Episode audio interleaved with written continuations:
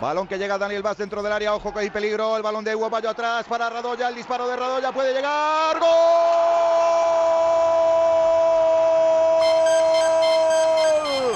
Del de Novisat, qué bonito. de Nemanja